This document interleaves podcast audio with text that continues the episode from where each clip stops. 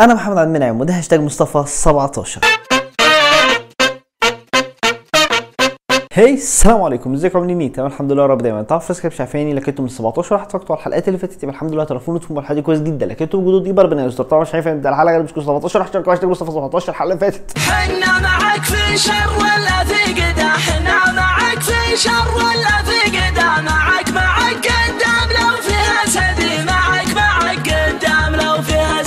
خلال فترة الامتحانات وانت رايح على القاعة اللي انت هتمتحن فيها قررت ان انت تفتح الكتاب وتراجع أي حاجة تلحق تراجعها. والصدفة السعيدة إن اللي انت راجعته قبل ما تدخل الامتحان ظهر لك في الامتحان.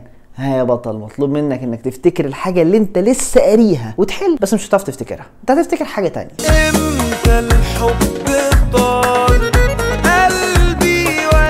بالظبط هو ده اللي انت هتفتكره. أو حاجة شبيهة بكده. هتعصر دماغك جامد جدا لحد ما تحاول تفتكر الحاجة اللي انت لسه قاريها أساسا ويا تقدر يا ما تقدرش. بتخرج من الجامعة بتركب أحد الميكروباصات المتجهة إلى منزلك الجميل ولكن لسوء حظك بيتم ترشيحك لتجميع أجرة السواق مع الحفاظ على الباقي الخاص بالركاب. الموضوع مش سهل. وبتبدأ دماغك بعملية حسابية معقدة علشان تحسب المبلغ المودع من الركاب علشان السواق ياخد حقه. بس المشكلة وانت بتحسب وخلاص هتقفل ميزانيتك. العب يلعب العب يلعب 30 ما علينا نكمل اليوم عادي جدا. وإذ فجأة الحاجة بتتصل عليك بتقولك ما تنساش تجيب معاك كزبرة وأنت جاي. تروح السوبر ماركت علشان تاخد الكزبرة تتلخبط ما بين شكلها هي والبقدونس. فتحاول تسترجع ال course اللي أخدته على مدار سنتين في الفرق ما بين الكزبرة والبقدونس. ولكن تفتكر سكارة جابت جوان وجوان جاب حباية حباية جابت ش... وهنا أنت سألت نفسك ليه لما بتبقى عاوز تفتكر حاجة أنت عايز تفتكرها بتفتكر حاجة أنت مش عايز تفتكرها؟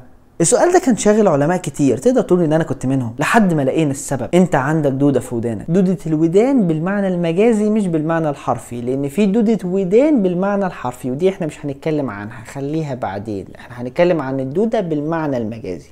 تمام؟ الحالة دي بتصيب 90% من الكائنات البشرية اللي عايشة على هذا الكوكب وتقريبا لو انت خرجت من الكوكب ده ورحت كوكب تاني ممكن تيجي لك نفس الحالة. يعني ده لو عرفت. دوده الأذن بتيجي بسبب مقطع صوتي انت سمعته أكتر من مرة فبيتخزن في عقلك. بس مش أي مقطع صوتي. صعب إنك تفتكر مقطوعة موسيقية بدون كلمات. في الأغلب انت هتفتكر جزء من أغنية انت فاهمه. هنجيب كلام كتير من حلقة ليه الموسيقى فهي هتكون طالعة في كارد من الاتنين دول فبعد لما تتفرج شوفها يعني. في الأغلب انت هتفتكر مقطوعة موسيقية انت حافظها وفاهمها. ومأثرة فيك. بس ليه افتكرت الأغنية وما افتكرتش سندوتش الشاورما اللي انت بتحبه أكتر من الأغنية؟ بسبب سهولة تخزين الأغنية واسترجاع الأغنية. انت لما بتحب تفتكر الشاورما بتفتكر الشاورما اللي انت شفتها بعينك ومسكتها بإيدك ودقتها بلسانك. لكن في الموسيقى الموضوع أبسط كل اللي عليك تفتكر الموسيقى اللي انت سمعتها بودانك. بس هو ده. المطلوب ده. وانت في الامتحان كنت مركز بشكل جامد جدا بعينيك على السؤال اللي قدامك وكنت حاسس قوي بمسكة القلم كنت مفرغ كل الأصوات اللي انت بتسمعها حواليك. ودانك كانت مستريحة على الآخر فحبت تفكرك بالأغنية اللي انت بتحب تسمعها. بس يكون في علمك انت مش هتفتكر الأغنية كلها انت هتفتكر مقطع من الأغنية.